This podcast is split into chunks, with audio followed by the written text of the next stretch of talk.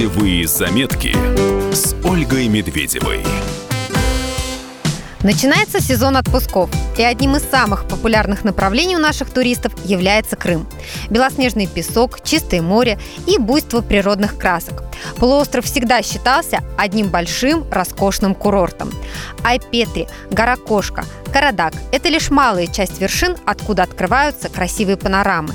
Визитная карточка Крыма – дворец замок ласточки на гнездо. Самые популярные фотографии и открытки именно отсюда.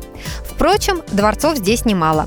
Массандровский, Ливадийский, Воронцовский, Юсуповский. Беззаботный отдых можно совместить с оздоровлением. Полуостров славится лечебным климатом и знаменитыми на всю Россию сакскими грязями. Простенький номер в Евпатории этим летом выйдет примерно в двадцать три тысячи рублей за десять дней на семью с ребенком. Примерно двадцать тысяч потратите на питание, плюс экскурсии. В целом нужно заложить порядка пятьдесят тысяч рублей на семью без учета проезда до этого курорта. В Феодосии чуть дешевле. На жилье семья потратит в среднем восемнадцать тысяч рублей за десять дней. Вторая статья расходов – питание. Возьмем среднюю сумму с учетом завтраков и ужинов дома, перекусов по дороге и обедов в столовых. Получится примерно десять тысяч рублей. На экскурсии для всей семьи надо планировать в среднем четыре тысячи рублей.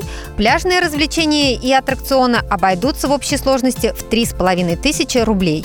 При не самых больших тратах семье из трех человек придется отложить на отдых в Феодосии порядка сорок тысяч рублей, без учета проезда до города. Ялта всегда была одним из самых дорогих и роскошных курортов. В июне номер в трехзвездочном отеле на двоих здесь стоит от шести с половиной тысяч рублей. В июле от семи тысяч рублей, а в августе от восьми с половиной тысяч. Сэкономить можно, остановившись в частном мини-отеле или гостинице. Номер с хорошим ремонтом, кондиционером и душем в среднем можно снять за две тысячи восемьсот - три с половиной тысячи рублей на двоих.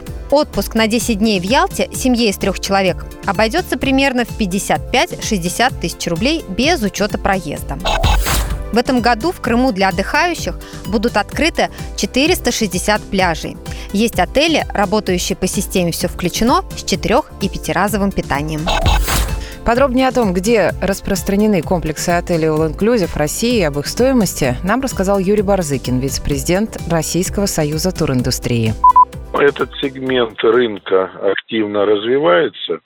Сейчас э, всего заявили эту систему около сорока отелей, которые включают в себя не только питание, но и досуг, анимацию. Развивают комплексы туристские, которые замкнуты, дают возможность на территории отдыхать, как правило, семьями с детьми.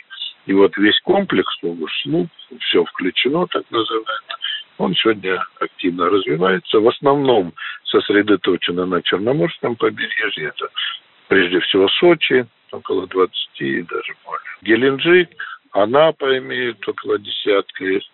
Крым вступил в это направление. Цены, если о них мы будем говорить, они спектр где-то от трех тысяч с человека, две тысячи девятьсот там самая низкая, и до шести с половиной, даже есть семь, тоже в сутки.